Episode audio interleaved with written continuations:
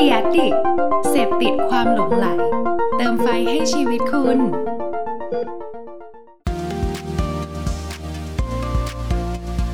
Addict Talk ชวนเพื่อนมาเล่า เมาส์มอยแบบเจาะลึก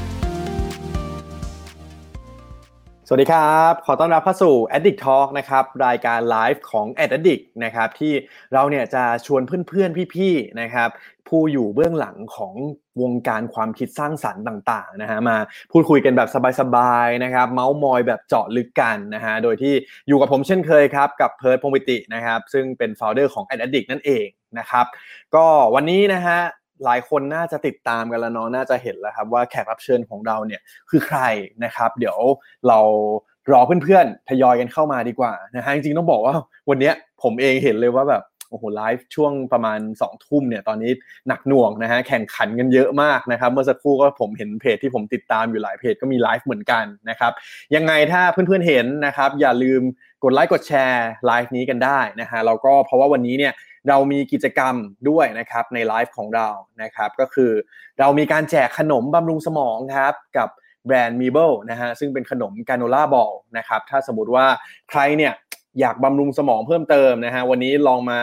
ซ้อมกันง่ายๆนะครับเพียงแค่มีข้อสงสัยหรือว่าอยากสอบถามอยากพูดคุยกับแขกรับเชิญของเรานะครับแค่จะทักทายจะแซวกันจะอะไรต่างๆเนี่ย ง่ายๆเลยครับ พิมพ์มาที่คอมเมนต์นะครับพร้อมกดไลค์เพจ Ad Addict แล้วก็แชร์ไลฟ์นี้ไปยัง Facebook ของคุณนั่นเองนะครับก็สามารถลุ้นรับรางวัลกับเราได้นะฮะซึ่งเดี๋ยวพอจบไลฟ์เนี่ยเดี๋ยวทางทีมงานจะแจ้งในคอมเมนต์เลยนะฮะว่าใครจะได้รับรางวัลไปนะครับเมื่อวานคึกคักมากฮะเมื่อวานนี่เป็นเพจ กอกแก๊กนะครับมาเปิดเผยตัวตนนะฮะก็ถือว่าเป็นอีกวันหนึ่งที่พีคพอสมควรนะครับยังไงเพื่อนๆก็สามารถมาย้อนกันดูกันได้นะครับเพราะว่าตอนนี้เนี่ยเราไลฟ์กันมาเนี่ยผมก็ไม่คิดว่าจะทำมายาวนานอย่างนี้เหมือนกันนะแต่ก็คิดว่าน่าจะทำไปยาวๆเลยนะครับตอนนี้ก็ตอนที่ 23 แล้วนะครับยังไงก็ฝากติดตามกันด้วยนะฮะโอเค ผมคิดว่าวันนี้นะครับเนื้อหาที่แขกรับเชิญของเราเนี่ยจะมาพูดคุยกันแบบสบายๆวันนี้เนี่ยน่าจะมีเนื้อหาที่น่าสนใจเยอะนะครับ ดังนั้นเนี่ยก็ก็เพื่อไม่ให้การเสียเวลานะครับ ขอเรียนเชิญแขกรับเชิญของเรากันเลยดีกว่าครับ สวัสดีครับพี่ป้อมสวัสดีครับ สวัสดีครับ สวัสดีครับเพิร์ดสวัสดีครับ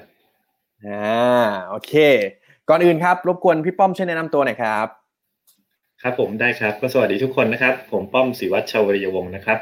ปัจจุบันเป็น CEO ของกรุ๊ป M นะครับ อ่าแล้วก็เป็นนายกสมาคมโฆษณาดิจิตอลครับ อืมได้ฮะช่วงนี้ก็จะเห็นพี่ป้อมเดินสายค่อนข้างหลายอันนะฮะมีมีเพิ่งไปของ The Standard นะครับเมื่อวานก็มีไปของพี่ป้อมด้วยนะครับวันนี้ก็ต้องขอบคุณพี่ป้อมมากเลยที่ให้เกียรติมาพูดคุยกับทางดาวนะครับครับผมครับก็ยินดีช่วงนี้ครับเป็นไงบ้างครับ ช่วงนี้เป็นไงบ้างครับพี่ป้อมสบายดีไหมฮะ พอเจอโควิดส่วนอะไรตัวใช่ต่างไหมๆเข้าครับไปก็อืมก็ตอนนี้ก็ยังสบายดีอยู่ครับ จริง ๆ เอ่อเรียกว่าช่วงหลังๆ ตั้งแต่มีมาตรการผ่อนปลนเนาะเราก็มีทางเลือกมากขึ้นนะครับ ออกไปไหนมาไหนได้ก็ก็แค่อย่างเดียวการ์ดอย่าตกแล้วกันนะครับใช่ก็คิดว่าอีกสักพักน่าจะดีขึ้นอีกเยอะครับ ใช่ได้ฮะอย่างนี้ตอนช่วงประมาณเดือนสองเดือนที่ผ่านมาเนี่ยครับ ของ GroupM เองก็ work from home ป่ะครับพี่ป้อมอ่าใช่เราก็ work from home ครับจริง ๆ เป็นทั้งกลุ่ม WPP เลยครับ แล้วก็เอ่อเท่าที่พูดคุยกับเพื่อนๆในวงการโฆษณาก็คล้าย ๆ กัน นะครับก็ work from home กันเป็นส่วนใหญ่ จริงๆผมว่าคนทำธุรกิจเอ่อโฆษณาเนี่ยด้วยเอ่อโดยเฉพาะเอ่อที่เป็นบริษัทที่เป็น global firm เนี่ยด้วยโครงสร้างทางเทคโนโลยีอะไรอุปกรณ์อะไรที่ใช้ในการทำงานเนี่ยมันก็พร้อมเยอะอยู่แล้วแหละ เพราะว่าด้วยความเป็นบริษัทข้ามชาติเนี่ยมันก็ต้องมีประชุมแบบ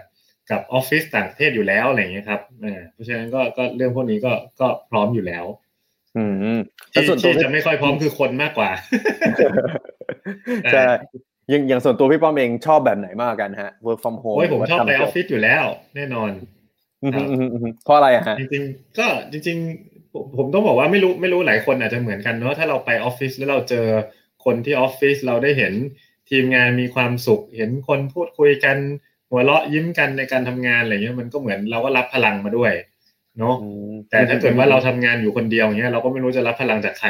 อืมอืมอืมอืมใช่เนี่ย ผมเลยต้องมาไลฟ์มารับพลังจากพี่ๆนี่แหละฮะเออก็ก็ได้พูดคุยกับคนอื่นๆบ้างแต่ตอนนี้ง่ายแล้วนี่ตอนนี้ทางเลือกเยอะครับเออใช่ก็อย่างที่บอกแค่ระวังระวังตัวเองเท่านั้นเอง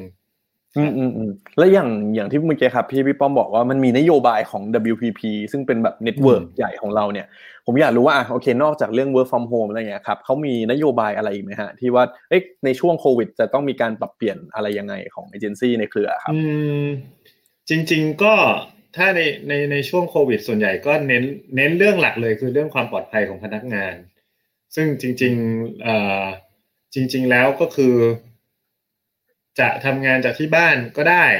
อซึ่งซึ่งส่วนใหญ่จริง ๆ ของเราเราเรียก manage remote working มากกว่า ก็คือไม่รู้แหละใครทำงานจากตรงไหนนะครับ แล้วก็ก็เน้นว่าให้ให้ทำงานผ่านระบบ ซึ่งอย่างของเราในกลุ่มเราเราใช้ Microsoft Teams อะไรเงี้ย ก็คุยกันได้ จริง ๆ ผมว่ามันก็เป็นโอกาสดีนะ เพราะว่าคนที่ไม่เคยใช้เทคโนโลยีเหล่าเนี้ยพอผ่านไปเป็นเวลาเดือนหนึ่งสองเดือนเนี่ย เราก็เลยได้รู้ว่าเอ้ยจริง ๆ มันก็ทำงานกันได้นะเออผมคิดว่าตรงนี้น่าจะมีผลทำให้โลกธุรกิจเปลี่ยนไปเยอะเหมือนกันอืมครับใช่ส่วนเรื่องอื่นๆก็คงเป็นเรื่องการปรับตัวให้เข้ากับเอ่อเรียกว่าสภาวะที่เกิดขึ้นนะครับ งบโฆษณาที่ลดลงอะไรอย่างเงี้ยเอ่อการบริการลูกค้าเพื่อช่วยลูกค้าให้ให้แบบฝ่าฟัน วิกฤตไปได้ ซึ่งวิกฤตของแต่ละลูกค้าก็อาจจะไม่เท่ากันอืมอืมอืมอืมอย่างนี้เมื่อกี้เมื่อสักครู่พี่ป้อมบอกว่าโอเค ในเรื่องของการทำงานเนาะพนักงานแน่นอนว่าก็ต้องมีการปรับเปลี่ยนวิถีชีวิตใช่ไหมฮะแล้วก็อืมเมื่อสักครู่พี่ป้อมบอกว่างบโฆษณาลดลง อยากให้พี่ป้อมช่วยเล่าให้ฟังหน่อยครับว่าในมุมของเนี่ยมีเดียเอเจนซี่เนี่ยฮะนอกจากงบลดลงแล้วมีมีผลกระทบอะไรเพิ่มเติมอีกไหมฮะที่เกิดขึ้น ก็จริงๆเอ่อคนเรียกว่าทางฝั่งลูกค้าเนี่ยปรับตัวกันเยอะนะครับเอ่อ ผมผมเอาอย่างนี้ก่อนต้องเอ่อโควิดนี่เราพูดถึงโควิดนะฮะเสียเอ่อได้เอ่อสินค้าหรือบริการของลูกค้าเนี่ยได้รับผลกระทบไม่เท่ากันนะครับถ้าไล่กันมาตามลำดับเลยเนี่ย เราคงนึกออกว่ากลุ่มแรกเลยคือกลุ่มขายนักท่องเที่ยวโดนก่อน อืมอืมอืมเพราะว่าบ้านเราเนี่ย บ้านเราชุดแรกจริง ๆ คือนักท่องเที่ยวหายนะครับอืมเอ่อนักท่องเที่ยวหายเอ่อเพราะฉะนั้นสินค้ากลุ่มเนี้ยโดนก่อนเลยเอ่อต่อมาหลังจากนักท่องเที่ยวหาย ก็จะมาเป็นกลุ่มที่เอ่อขายผ่านทางอ่าช่องทางที่เป็นพวกห้างเออนะครับอ่าอันนี้ก็โดนต่อมาเอออมแล้วก็อืมแล้วก็ถัดมาอีกทีหนึ่งเนี่ยที่จะเป็นกลุ่มกลุ่มรวมๆแล้วก็น่าจะเป็นอันสุดท้ายที่ทุกคนต้องเผชิญต่อไปก็คือกลุ่มที่ได้รับผลกระทบจากเอ่อกำลังการซื้อที่ถดถอย แล้วก็ความมั่นใจในการใช้เงินของผู้บริโภคที่ถ ดถอยลง ถ้าผมเรียกเหมาๆก็น่าจะเป็นสามกลุ่มนี้นะครับ ซึ่งอืมซึ่งเราก็ต้องช่วยกันไปในแต่ละกลุ่มแตกต่างกันไปอ้อมีกลุ่มหนึ่งคือกลุ่มที่สี่คือได้รับผลกระทบน้อยที่สุด ก็คือสินค้าอุปโภคบริโภคในบางจำพวกเอ่อที่ได้ผลกระทบน้อยที่สุดนะครับ กลุ่มแรกค่อนข้างชัดเจนคือพอเอ่อกลุ่มนักท่องเที่ยวหายก็สินค้าก็ขายไม่ได้ทันที สื่อโฆษณาบางประเภทก็ก็จะไม่ได้ผลในทันที เช่นสื่อสนามบิน เพราะว่าไม่มีใครเดินทางผ่านทางนั้นนะครับ หรืออย่างกลุ่มที่พวกใช้เอาโฟมก็ได้รับผลกระทบเยอะ อันเนี้ยก็คือมีทั้งตัดงบไปเลยอ่าหรือไม่งั้นก็คือต้องปรับลดลงนะครับอ่ากลุ่มที่ขายของผ่านทางช่องทางรีเทลช n แนลห้างสรรพสินค้าต่างๆที่ถูกสั่งปิด กลุ่มนี้ก็คือถ้ายังปรับตัวเข้าไปสู่อีคอมเมิร์ซไม่ทัน หรือยังไม่เคยมีช่องทางเหล่านี้ ก็ต้องเบรกก่อน เพราะว่าของมันวิ่งออกไม่ได้ โฆษณาได้ของขายไม่ได้นะครับ แต่คนที่ปรับตัวไปอยู่ก่อนแล้ว ก็ทำเหมือนกันหมดก็คืองบวิ่งไปเข้าอีคอมเมิร์ซหมดนะครับอืมคราวนี้ส่วนส่วนลูกค้าที่วิ่งไปเข้าอีคอมเมิร์ซหรืออย่างอาหารที่วิ่งไปเข้า Delivery เนี่ยก็จะมีกลุ่มก็จะมีสองกลุ่มที่ต่างกันคือกลุ่มหนึ่งคือมีความพร้อมเรื่อง capacity ในการจัดส่ง กลุ่มเนี้ยอืมก็คือโยนเงินโฆษณาไปได้เต็มที่ เพราะว่าขายแล้วส่งของได้เกิดยอดขายนะครับ กับอีกกลุ่มหนึ่งคือ มีแหละช่องทางอีคอมเมิร์ซแต่ยังไม่พร้อมดี คือคือพร้อมพร้อมขายน้อยๆ แต่ยังไม่พร้อมขายเยอะๆ กลุ่มเนี้ยอืมก็ยังใช้เงินโฆษณาที่ที่อยู่ในสื่อดั้งเดิมเนี่ยโยนไปที่อีคอมเมิร์ซได้ไม่เต็มที่ เพราะว่าโยนไปแล้วก็ก็เกิดยอดซื้อนะ แต่ส่งส่งไม่ทัน เพราะฉะนั้นยอดอืมขายมันก็จะไม่วิ่งเข้ามานะครับ มีคนซื้อแต่ยอดขายยังไม่ได้นะครับ ก็ก็ปรับตัวกันไปในช่วงสองเดือนสามเดือนที่ผ่านมาเราก็ไล่กันไปเรื่อยๆแบบนี้อืมอืมอืมอืมแต่ตอนเนี้ยก็จะมีอีกกลุ่มหนึ่งก็คือกลุ่มที่ เป็นสินค้าพวก high involvement ซึ่งไม่ได้เกี่ยวอะไรกับห้าง ไม่ได้เกี่ยวอะไรกับนักท่องเที่ยวอะไรเงี้ยแต่เกี่ยวกับว่าคนเนี่ยไม่กล้าตัดสินใจซื้อของใหญ่แล้วนะครับ รถยนต์คอนโด พวกเนี้ยก็คือเออจริง ๆ รถยนต์ก็ได้รับผลกระทบมาก่อนคือ อย่างงานมอเตอร์โชว์เราก็ต้องระงับไปถูกไหมครับ หรือพวกของที่ขายพวกอีเวนต์เกาะไปกับอีเวนต์ต่างๆ เนี่ยก็ก็ถูกระงับไปนะครับอสังหาเองก็มีทั้งอสังหาที่ขาย กลุ่มนักลงทุนต่างชาติ พวกนี้ก็หายไปแล้วก็อสังหาก็ที่เหลือก็จะเป็นกลุ่มซื้อเองกับซื้อลงทุน ซึ่งกลุ่มซื้อลงทุนก็หนักหน่อย เพราะว่าช่วงนี้เรียกว่าคนที่ทำธุรกิจที่เป็นรายกลางรายย่อยก็ก็ได้รับผลกระทบ เขาก็ต้องจัดจัดสรรกันใหม่ อืมนี่แหละก็จะเป็นกลุ่มสุดกลุ่มสุดท้ายที่ตอนนี้ก็ต้องเรียกว่ารีบทำโปรโมชั่น รีบระบายของครับ เอเจนซี่ก็ช่วยช่วยตรงนี้แหละนะครับ แล้วก็จะมีกลุ่มที่ได้รับผลกระทบน้อย แต่ว่าชิ้นงานที่ทำไว้แล้วเนี่ย มันไม่เข้ากับยุคโควิด เช่น ในชิ้นงานเต็มไปด้วยความสุขล่าเริงวิชวลมีรูปคนกอดกันเฮฮาเป็นหมู่คณะอะไรเงี้ย งานพวกนี้ก็ออกไม่ได้เลยพอออกมาก็ดูแปลกๆนะครับ ก็ก็ก็พวกนี้ก็แก้งานแก้งานครีเอทีฟครับ อืมอย่างนี้เมื่อกี้ที่พี่ป้อมเล่าให้ฟังอะจะเห็นเลยว่า หุยผลกระทบนี่โดนหนักหน่วงกันหลากหลายธุรกิจเนาะอย่างที่พี่ป้อมบอกว่าเอเจนซี่เราก็ต้องช่วยอะครับมันมันมีวิธีการช่วยยังไงบ้างอะครับเผื่อหลายคนอาจจะผู้ชมผู้ฟังอาจจะไม่ค่อยเห็นภาพเท่าไหร่ครับก็ถ้าถ้าว่ากันตรงๆก็ต้องเข้าใจก่อนว่าลูกค้าที่ละแต่ละลูกค้าที่เราดูแลอยู่เนี่ยได้รับผลกระทบอย่างไร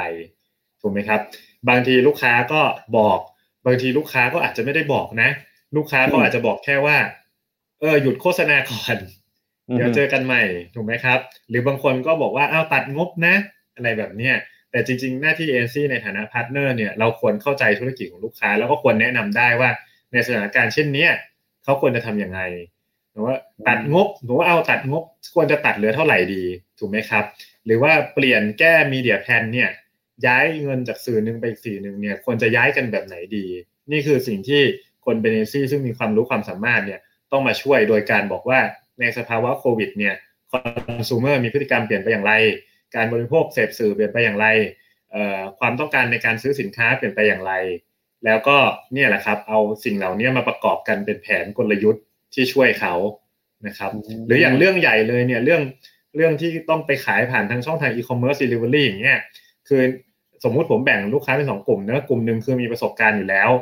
กลุ่มนี้เราก็ทำงานกับเขาอยู่แล้ว ถูกไหมฮะ อันนี้ก็ไม่มีอะไรมากก็กดสวิตช์เดินหน้าเร่งสปีดให้เร็วกว่าเดิม แต่ก็มีกลุ่มหนึ่งที่มีประสบการณ์น้อย หรือไม่มีประสบการณ์ ซึ่งก็แปลว่าเอเจนซี่เนี่ยมีประสบการณ์มามากกว่า เราก็ต้องช่วย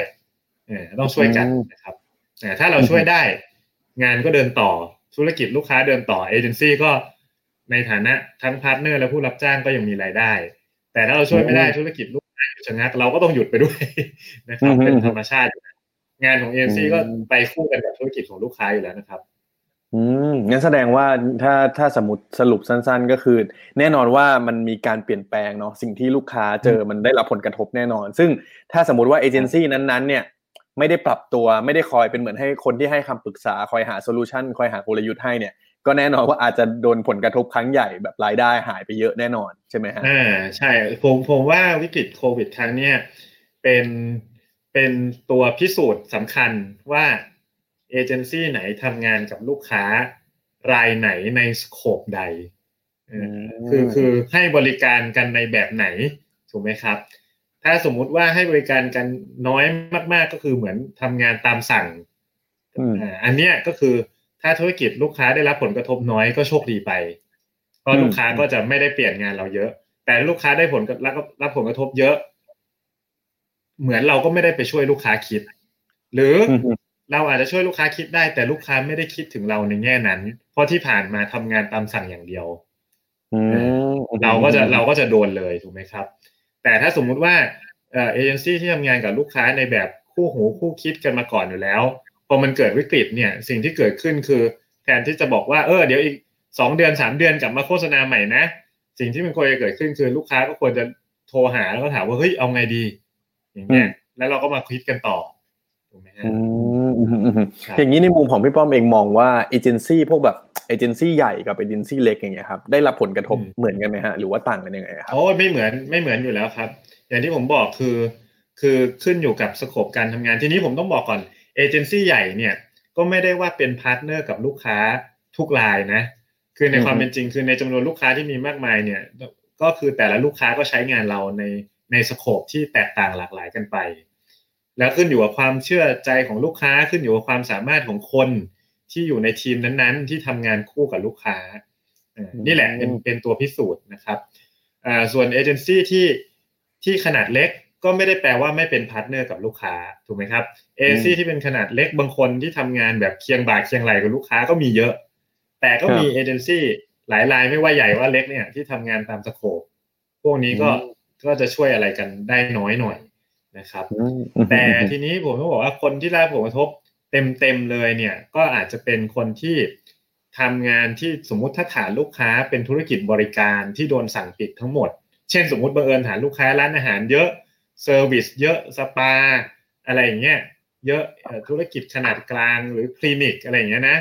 เอ่อซึ่งส่วนใหญ่เนี่ยเอ่อบ้านเราเบส SME อะที่เป็นแบบเนี้ยคือจะมาทำโฆษณาทางอินเทอร์เน็ต เยอะ แล้วก็จะเป็นเป็นแหล่งทำมาหากินของเอเจนซี่ไซส์เล็กๆอ่ากลุ่มเนี้ยพอโดนปุ๊บก็หยุดชะงักหมดเลยอ่าเพราะฉะนั้นถ้าใครที่ฐานลูกค้าอยู่ตรงนี้อย่างเดียวก็ได้รับผลกระทบมากกว่าเพื่อน อืมอืมอืมอืมอืมเพราะว่าอย่างนี้ธุรกิจลูกค้าดำเนินไม่ได้อืมอืมอืมอืมอืมอย่างนี้ที่พี่ป้อมเล่าอะครับจริง ๆ จะเห็น movement อันหนึ่งว่าโอเค หลาย ๆ แบรนด์เนาะไม่ว่าแบรนด์ไหนก็ตามคือพยายามขยับไปในโลกดิจิตอล มากขึ้นพอสมควรอย่างตัวอย่างที่พี่ป้อมบอกว่าเฮ้ยหลาย ๆ แบรนด์เริ่มไปโฟกัสเม็ดเงินที่อีคอมเมิร์ซมากขึ้น ผมเลยอยากจะเปิดสไลด์นี้แล้วถามพี่ป้อมเพิ่มเติมหน่อยฮะว่า จากไอ้สิ่งที่ทางสมาคมเคยคาดการณ์ตัวเลขอะไรต่าง ๆ ไว้อะครับ อย่างเงี้ยแปลว่าเม็ดเงินโฆษณาดิจิตอลเนี่ยมันน่าจะเติบโตยิ่งกว่าเดิมเลยไหมฮะหรือว่าเป็นยังไงบ้างเอ่อคืออย่างนี้ครับเอ่ออันนี้จะต้องต้องอีกสไลด์หนึ่งครับเพื่อนอ๋อโอเคอีกสไลได้ด์ครับสไลด์หนึ่ง สไลด์ที่เป็นเลขรวมก่อนเอ่ออีกอันหนึ่งอีกอันหนึ่งอ่าโอเค อ่านี่นี่นี่อันนี้คือเราคาดการณ์ไว้ก่อนโควิดเนาะเรามี 38 เอเจนซี่ช่วยกันรวมตัวเลขมานะครับ แล้วก็ก่อนโควิดเนี่ยเราคาดกันว่าปีนี้ดิจิตอลโฆษณาดิจิตอลน่าจะโตขึ้นไปเป็นประมาณ 22,000 ล้าน หรือโตขึ้น 13%นะครับ แต่พอมีโควิดมาเราก็เราสำรวจเลขกันใหม่ไม่ทันหรอก เพราะว่ามันต้องใช้เวลาใช้กระบวนการเยอะ แต่ว่าเราก็ซาวเสียงกันในกลุ่มเอเจนซี่ด้วยกันเอง แล้วก็คาดคาดการณ์กันกะกันเอานะครับอืมก็กะกันว่าอยู่ประมาณ 3-7%คิดว่ายังโตอยู่ เพราะว่ามันสองแรงบวก แรงบวกหนึ่งก็คือคนใช้สื่อดิจิตอลเยอะขึ้น แต่มันก็มีแรงลบคืองบมันหายในบางประเภทสินค้างบมันตัดไปเลยอืมเพราะฉะนั้นงบรวม งบรวมงบใหญ่อะส่วนใหญ่จะลด แต่ว่าในครับงบที่ลดเนี่ย ก็วิ่งมาเข้าสื่อดิจิตอลเยอะขึ้นนะครับ แน่ๆแหละอืมสื่อโอมอะก็ต้องใช้น้อยลง แล้วก็วิ่งเข้าสื่อดิจิตอลอันนี้มันเป็นไปตามสถานการณ์ที่เกิดขึ้นอยู่แล้วนะครับอืมอืมอืมอืมอืมครับคือเพมันราะจะฉะนั้นต่อโดยมาที่อันนี้นะฮะตัวนี้อืมอืมอืมส่วนอันเนี้ยอันนี้เอาอันที่มีวงสีแดงครับ ต่อไปอีกอันหนึ่งได้ครับอ่าโอเคอ่า อันเนี้ยคือผมชี้ให้เห็นว่าก่อนที่จะเกิดโควิด เนี่ย จริง ๆ แล้วเอ่อ สิ่งที่มันน่าจะเป็นเนี่ยคือไอ้วงสีแดงที่วงไว้เนี่ยคือการใช้เงินโฆษณาดิจิตอลเพื่อวัตถุประสงค์มุ่งการขายนะครับไม่ว่าจะเป็นการเก็บ lead การ drive ให้เกิดเซลล์ที่ช่องทางออนไลน์ drive ให้เกิดเซลล์ที่ช่องทางออฟไลน์ หรือหรือได้ไปที่อีคอมเมิร์ซเนี่ยอย่างปีที่แล้วเราคิดว่า 35%ปีนี้เราคิดว่าน่าจะเป็นประมาณ 42%นะครับเพราะฉะนั้นทิศทางมันไปอย่างนี้อยู่แล้ว แต่ว่าอืมอืมอืมพอมีโควิด เนี่ยก็ดูถ้าทางเงินน่าจะชิฟไปที่พ วก conversion พวกเซลล์นี้สูงขึ้นอีก ถ้าคิดเป็นสัดส่วนนะครับ อืม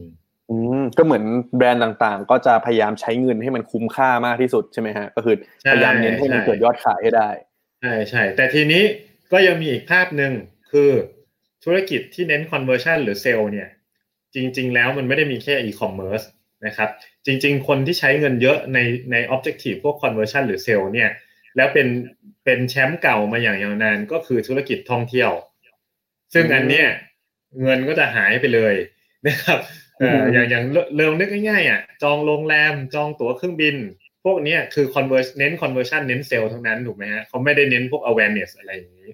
เออครับแต่กลุ่มเนี้ยเงินจะหายไปเพราะว่าธุรกิจมันดำเนินไม่ได้อะอันนี้ก็เป็นอีกปัจจัยหนึ่งที่เข้ามาเกี่ยวข้อง อืมอืมอืมอืมเริ่มเห็นภาพมากขึ้นนะฮะว่า เฮ้ยมันเข้ามาดิจิตอลแหละ แต่ว่าเรื่องเม็ดเงินเรื่องอะไรต่างๆ มันก็มีสัดส่วนที่ลดลง เพราะว่าผลกระทบแต่ละธุรกิจก็มันก็มีเจ้าแบบทั้งทั้งทั้งอินดัสทรีเลยที่เป็นเจ้าใหญ่ๆอยู่มันก็หายไปใช่ไหมฮะครับครับ แต่ถ้าเทียบกับสื่ออื่นๆน่ะสื่อเนี้ยโดนน้อยสุดแล้ว อืมอืมอืมอืมเพราะว่าอย่างที่พี่ป้อมบอกนะว่าพวก out of home พวกอะไรต่าง ๆ นี่หนักหน่วงมากๆ out of home หนักที่สุดถูกไหมครับ จริงๆ out of home เนี่ยเป็นสื่อที่อยู่ในขาขึ้นนะ ถ้าไม่มีโควิดอะเขาจะโตไปเรื่อยๆ เพราะว่าตอนเนี้ยสื่อหลักจริง ๆ ของโลกเราเนี่ย รวมถึงไทยด้วยเนี่ยมันคือทีวีดิจิตอลแล้วก็ out of home out of home เนี่ยมันไม่หายเพราะว่าต่อให้ทีวีดิจิตอลใช้เยอะขนาดไหน คนมันยังต้องเดินทางอยู่ คนยังไปนู่นมานี่อยู่ถูกไหมฮะแอด BTS เอ่อบิลบอร์ดอะไรเงี้ยมันยังอยู่อ่าคนที่คนที่หดลงเนี่ยคือปริ้นมากกว่าอ่าซึ่งปริ้นเนี่ยโควิดก็หดอีก อืม จากที่หดอยู่แล้วนะครับ เพราะ physical มันอะไรที่เป็น physical มันหายไง คนก็ครับกลับมาหาดิจิตอลกันมากขึ้นเออหนังสือพิมพ์อย่างเงี้ย physical มันก็ยิ่งยากถูกไหมฮะอืมอืมอืมอืมอันนี้อันนี้ผมอยากรู้ส่วนตัวพี่ป้อมแล้ว พอมาเรื่องดิจิตอลอะครับ ในมุมของพวกอินฟลูเอนเซอร์ publisher นี่เป็นยังไงบ้างอะฮะวันนี้ผมจะได้รู้เหมือนกันว่าของผมเนี่ยผลกระทบมันจะเป็นยังไงบ้างอืมเป็นคำถามที่ดี จริง ๆ เป็นเป็นคำถามแรก ๆ เลยที่เกิดขึ้นตอนช่วงโควิดแรก ๆ นะครับ ปรากฏว่าโควิดแรกๆเนี่ยคือช่วงตกใจ ช่วงตกใจเนี่ยอินฟลูเซอินฟลูเอนเซอร์งานหาย เพราะผมต้องอธิบายก่อนว่า พอมันเกิดวิกฤตขึ้นน่ะ สิ่งที่แทบทุกคนจะทำคือหยุดก่อน หยุดเนี่ย ไม่ได้แปลว่าหยุดตลอดไป แต่หยุดเพื่อคิดก่อน เพราะฉะนั้นในช่วง week แรกๆอะแคมเปญหรืออะไรต่อมิอะไรอะเอฟเฟกที่เกิดขึ้นมันคือหยุด หยุดวางแผนใหม่ หยุดปรับทิศทางปรับกลยุทธ์ อ่าเพราะแล้วเพราะฉะนั้นช่วงแรกๆเนี่ยคืออินฟลูเอนเซอร์ก็งานหายเหมือนกัน แล้วก็บวกกับอีกอันหนึ่งคืออินฟลูเอนเซอร์เนี่ยถ้าเราลองดูไปในรายละเอียดเนี่ยก็จะมีหลายหลายรูปแบบของการรีวิวอืมหรือของการที่จะเอาโฆษณาเข้ามาอยู่กับเขาถูกไหมฮะ ซึ่งในหลาย ๆ รูปแบบเนี่ยมันก็มีหลายอันที่เกี่ยวข้องกับ physical ที่ต้องเดินทางไปรีวิวที่นู่นที่นี่ หรือแม้แต่ลูกค้า ที่จะให้รีวิวก็หลาย ๆ ลูกค้าก็คือลูกค้าที่เป็นธุรกิจบริการที่ได้รับผลกระทบนี่แหละ เพราะฉะนั้นช่วงแรกๆอินฟลูเอนเซอร์งานหายก่อนอ่าอืมอืมอืมแล้วก็หยุดชะงักไป เสร็จแล้วอีกแป๊บหนึ่งพอต่อมา ก็พอแบรนด์ต่างๆ ตั้งหลักได้เนี่ยเขาหันมาที่ดิจิตอลแล้วประกอบกับคนเนี่ยใช้สื่อโซเชียลมีเดียกันเยอะขึ้น อยู่บ้านไม่ทำอะไรอะก็นั่งไถกันทั้งวันนะอืมอ่าดู Facebook เอ่อ เล่น IG หรือแม้แต่เปิดดูหนังดู YouTube อะไรเงี้ยมันก็ชัดเจนว่า traffic หรือการเอ่อเสพสื่อตรงเนี้ยมันสูงขึ้น แบรนด์ต่างๆ ตั้งหลักได้เริ่มคิดได้ ก็เงินก็กลับเข้าอินฟลูเอนเซอร์อันนี้ก็ชัดเจนอืมอืมอืมอืมอืมนี่ก็แสดงถือว่าว่าอืมอืมอืมถือว่าคนที่เป็นอินฟลูเอนเซอร์เนี่ยยังโชคดีกว่าคนที่ทำแบบพวกออ g a ไน z e อีเวนต์เยอะอืมอืมอืมอืมแล้วจริงๆ คนสองกลุ่มนี้ก็ถือว่าเป็นคนกลุ่มไม่ไกลกันเออ ครับครับอืมอืมอืมพอพวกอีเวนต์นี่คือหายไปเลยใช่ไหมฮะช่วงนี้ใช่หรือแม้กระทั่งดาราเซเลบริตี้อะไรอย่างเงี้ยครับ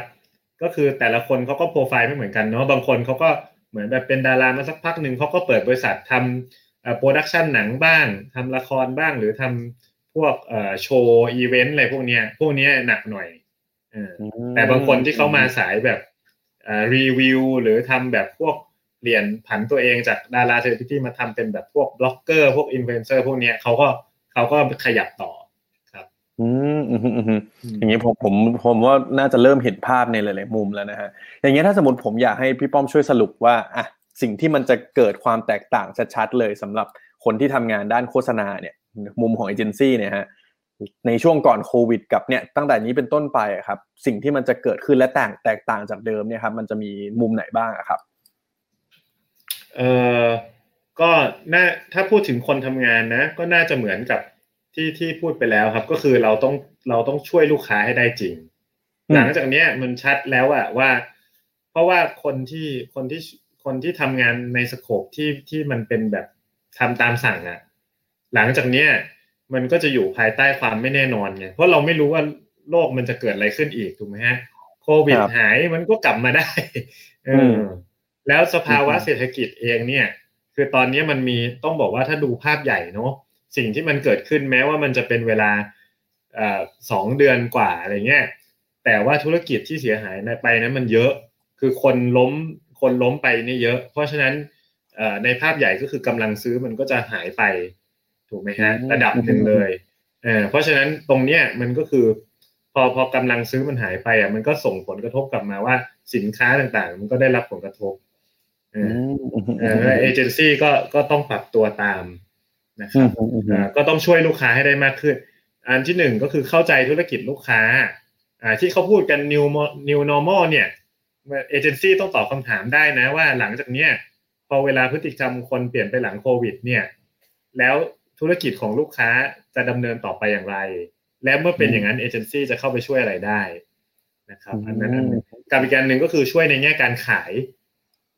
ซึ่งก็หนีไม่พ้นช่วยในแง่การขายอะ มันก็ต้องช่วยลูกค้าขายของทางดิจิตอลนี่แหละ คนคือผมผมเรียกว่าอะไร สายน้ำไม่ไหลย้อนกลับแล้ว คือคนเปลี่ยนพฤติกรรมแล้วมาซื้อของออนไลน์แล้วอะ คือโอเค หลังจากนี้คนจะกลับไปซื้อของไปเดินห้างอะไรเนี่ย มันก็มี แต่มันไม่มีทางที่คนจะซื้อของออนไลน์ลดลงถูกไหมฮะเพราะมันบอกอยู่ในตัวอยู่แล้ว ที่ผ่านมาคนไม่เคยมีประสบการณ์ ก็ได้มีประสบการณ์ ที่ผ่านมาคนซื้อ อ่าผมยกตัวอย่างนะ ซื้อของออนไลน์อะ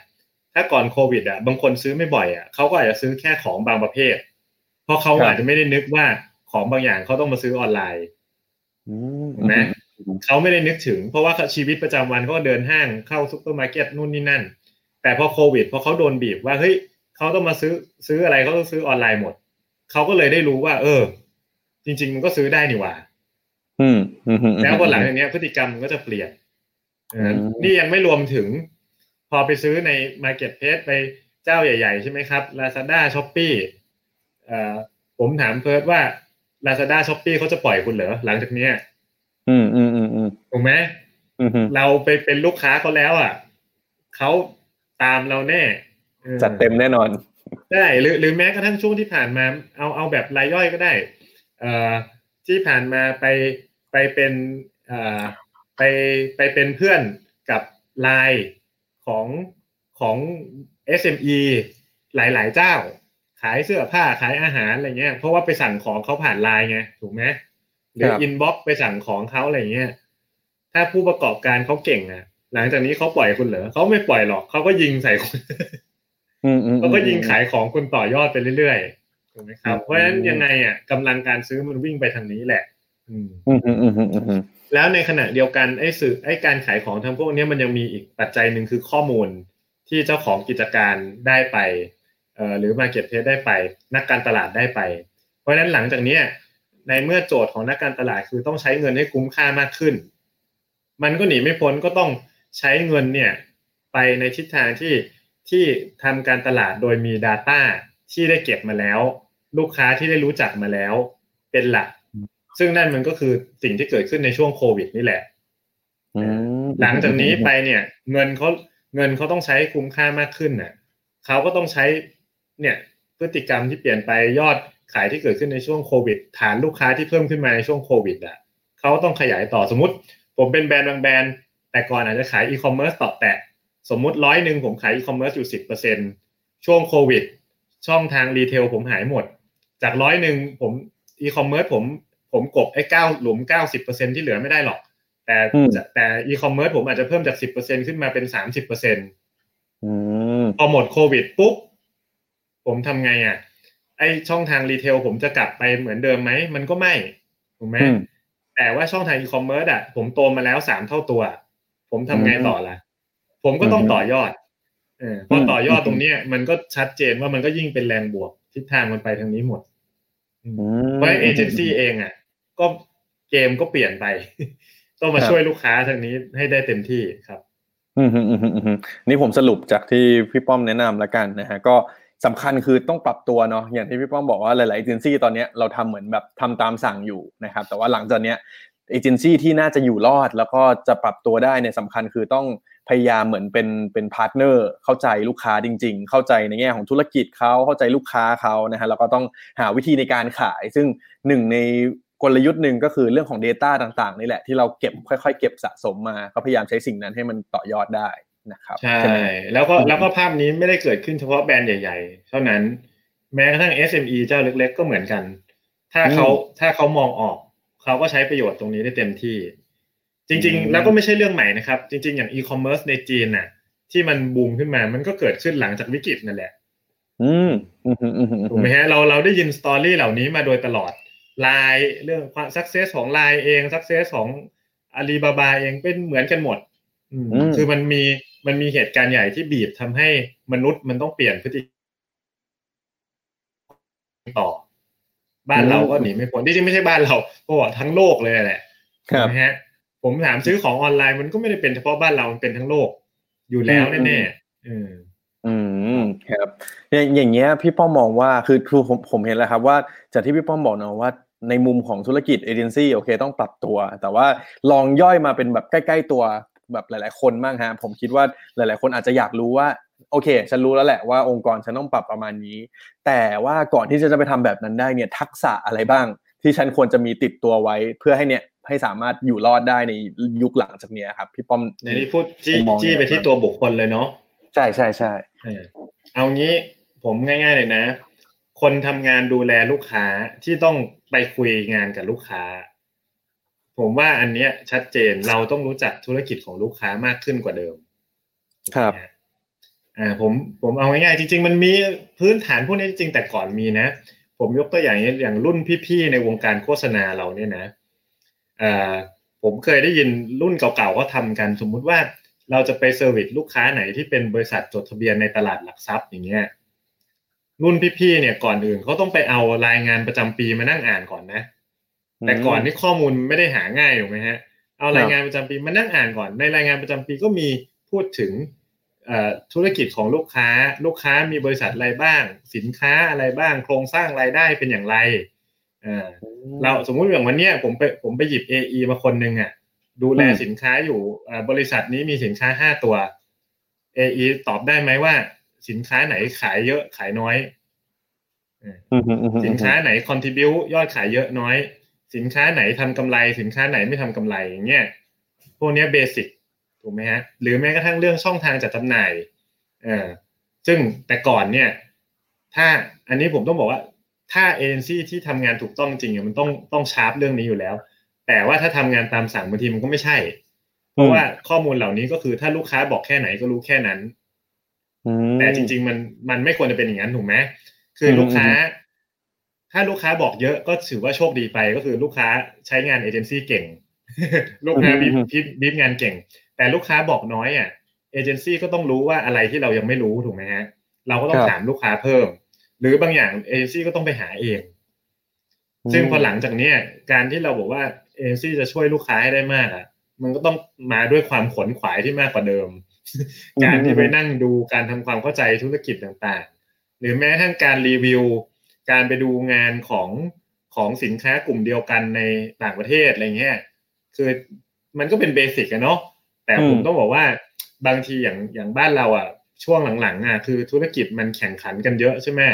แล้วคนทำงานก็ทำงานกันหนักเวลามันก็น้อย บางทีมันก็แค่ทำ day to day มันก็ day to day มันก็ไม่ไหวแล้วไงเออแต่ว่าแต่ว่านั่นน่ะ มันคือมันคือเรียกผมเรียกว่าเอาตัวรอดไปวันๆมากกว่าไง แต่ถ้าคุณจะอยู่ได้จริงๆอะคือถึงแม้ว่า day to day คุณจะหนักอะคุณต้องแบ่งเวลามาเรียนรู้อยู่ดี อืมดังนั้นก็ต้องกลับมา ทำความเข้าใจพื้นฐานธุรกิจอะไรต่าง ๆ ที่เราดูแลอันนั้นอันนั้นคือที่ที่ต้องไปที่ต้องไป interfaceกับลูกค้าถูกไหมฮะทีนี้มันก็จะมีส่วนที่เกี่ยวข้องต่อมาก็คือว่าในเมื่อทิศทางมันไปขายอีคอมเมิร์ซหรือมาใช้ Data ที่เกี่ยวข้องเนี่ย มันก็กลายเป็นว่าภาษาในการสนทนากับลูกค้าเนี่ยมันก็จะเปลี่ยนไป สิ่งที่เราไปคุยกัน มันก็ต้องยึดอยู่บนฐานของ Data ที่มากขึ้น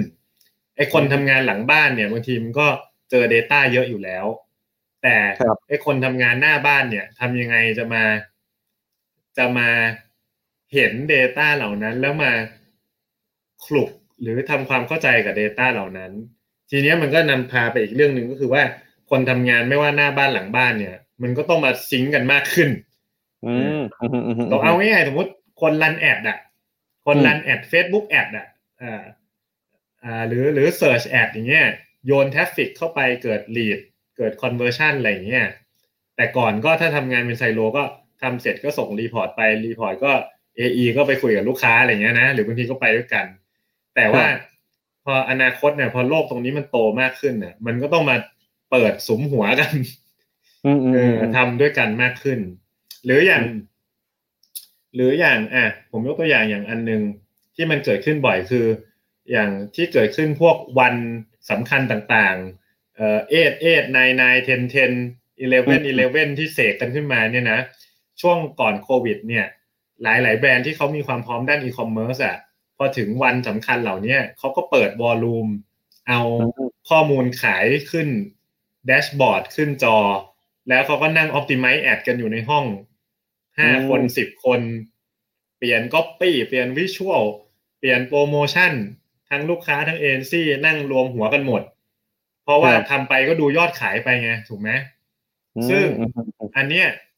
คนที่คนที่พร้อมแล้วเขาทำมาสักพักหนึ่งแล้วไม่ใช่ปีก็ทำมาสองสามปีแล้ว แต่พอหลังจากเนี้ย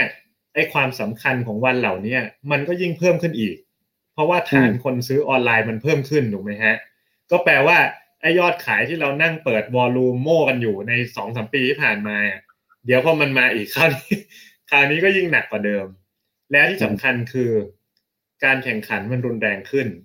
เพราะอืมอืมแต่ก่อนคือคนเล่นผู้เล่นลงมาตรงนี้มันน้อย ตอนนี้คือโควิดที่ผ่านมามันทำให้คนมันลงมาตรงนี้เยอะ เพราะฉะนั้นต่อไปหลังจากเนี้ยโหดุเดือดแน่นอนอืมอืมอืมอืมนะก็เลยกลายเป็นว่าทั้งเอซีทั้งลูกค้าเนี่ยต้องเอาไม่รู้แหละ ใครเก่งก็ชนะได้ฮะ ก็ถ้าสรุปนะฮะก็คือ ในในคนที่ต้องมีมีการพูดคุยกับลูกค้าสำคัญมากๆคือกลับมา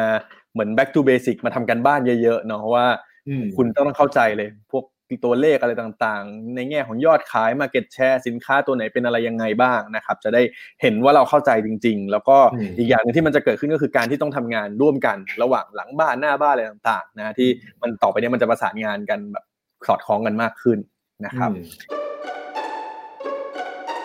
อย่างเงี้ยครับพี่ป้อมคือผมคิดว่าหลายคนก็อยากจะรู้แหละว่าโอเค ฉันเริ่มรู้แล้วว่าทักษะที่มันต้องมีประมาณเนี้ยแต่ว่าฉันก็ไม่รู้เหมือนกันว่าฉันควรจะเริ่มต้นไปพัฒนาพวกนี้ยังไง ดังนั้นวันนี้มันเลยมีอีกพอยต์หนึ่งที่ผมอะรีบเชิญพี่ป้อมมาคุยภายในวันนี้ เพราะว่า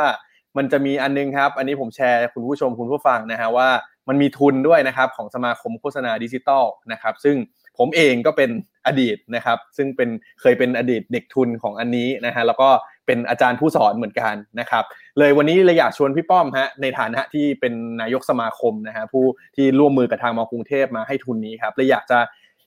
ให้พี่ป้อมเล่าให้ฟังหน่อยว่าจุดเริ่มต้นที่มาของทุนเนี่ยครับตอนนั้นมันมันมีที่มาที่ไปยังไงอะครับ ครับผมได้ครับ ก็ทุนนี้นะครับเป็นทุนหลักสูตร DIMC นะครับ ของอซึ่งซึ่งเป็นปริญญาโททางด้านการสื่อสารแล้วก็การตลาดผ่านทางดิจิตอลผ่านทางสื่อดิจิตอลนะครับ ตามชื่อนี้เลยนะครับ Digital Marketing Communications นนะครับ ก็เป็นวิชาในในกลุ่มของคณะนิเทศศาสตร์นี่แหละนะครับ ก็รุ่นเนี้ยที่กำลังจะเปิดรับเนี่ยคือรุ่นที่ 7 แต่ว่าการมอบทุนเนี่ยเราเริ่มมอบทุนกันตั้งแต่รุ่นที่ 2 เพราะฉะนั้นนักเรียนทุนที่จะรับทุนในปีนี้ก็คือ จะเป็นคนที่คนที่6ของเรานะครับ แต่ละปีเราได้รับ1ทุนนะครับ คนให้ทุนเนี่ยคือมหาวิทยาลัยกรุงเทพ ให้ทุนมากับสมาคมโฆษณาดิจิตอลนะครับ คือสมาคมโฆษณาดิจิตอลเราก็บอกว่าเออ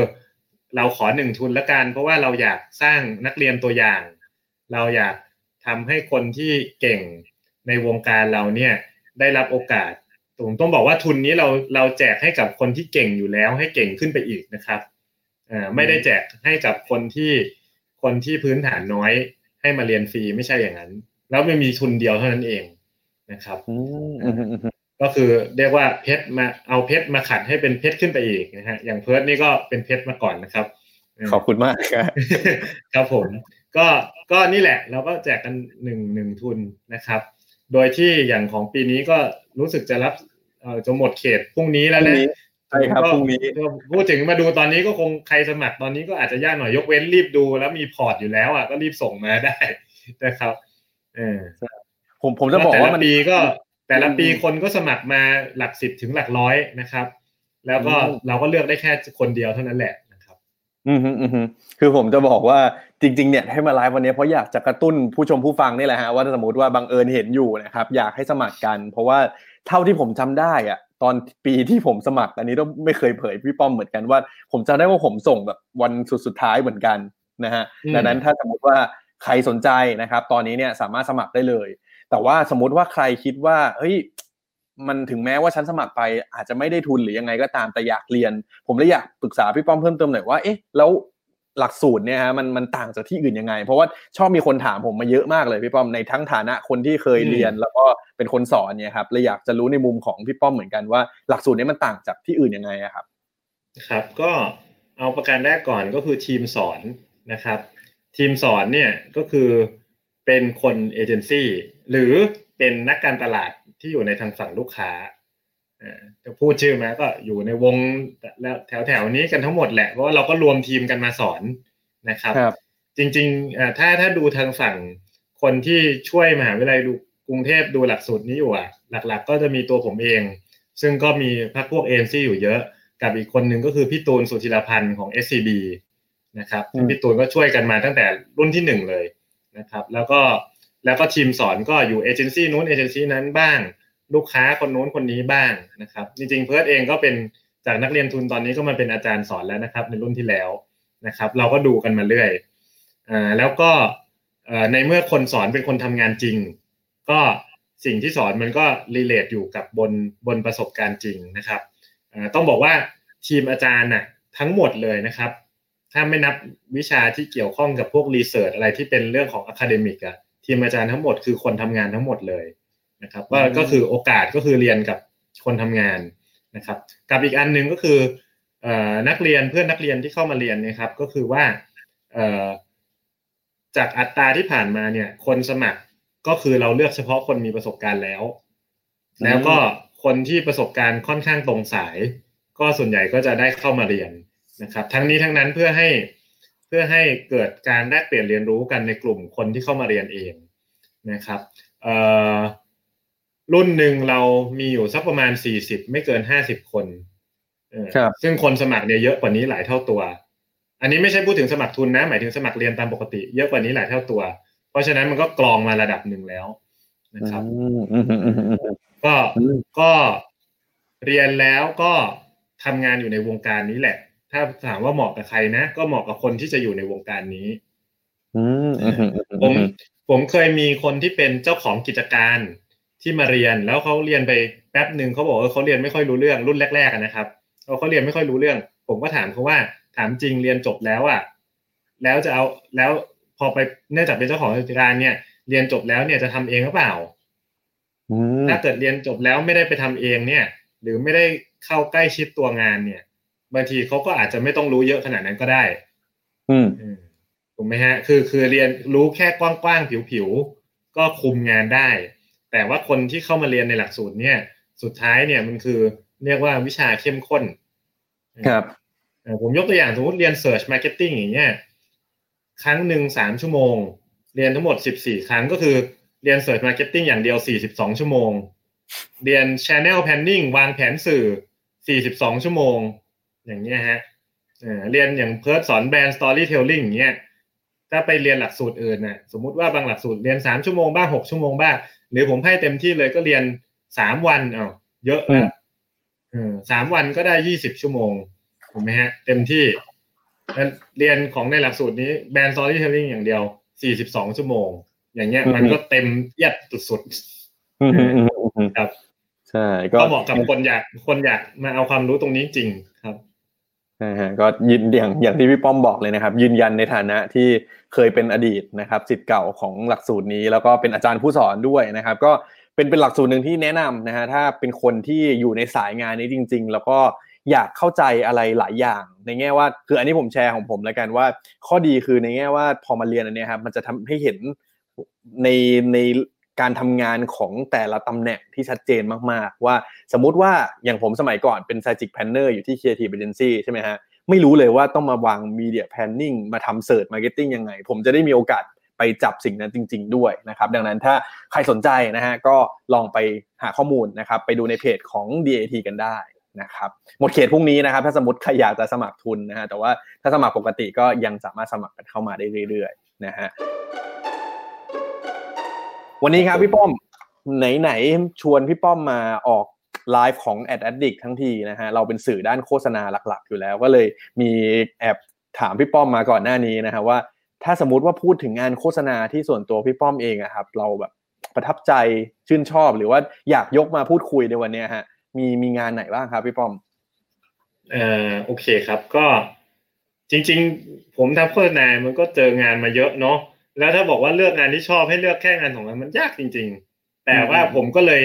เอาบอกว่าอย่าเอาตามความชอบเลย เพราะว่าถ้าชอบก็ชอบเยอะไปหมดนะเราเห็นงานดีๆไหนเราก็ชอบ ก็เอาเป็นว่าเอาคนที่ได้รางวัลดีกว่า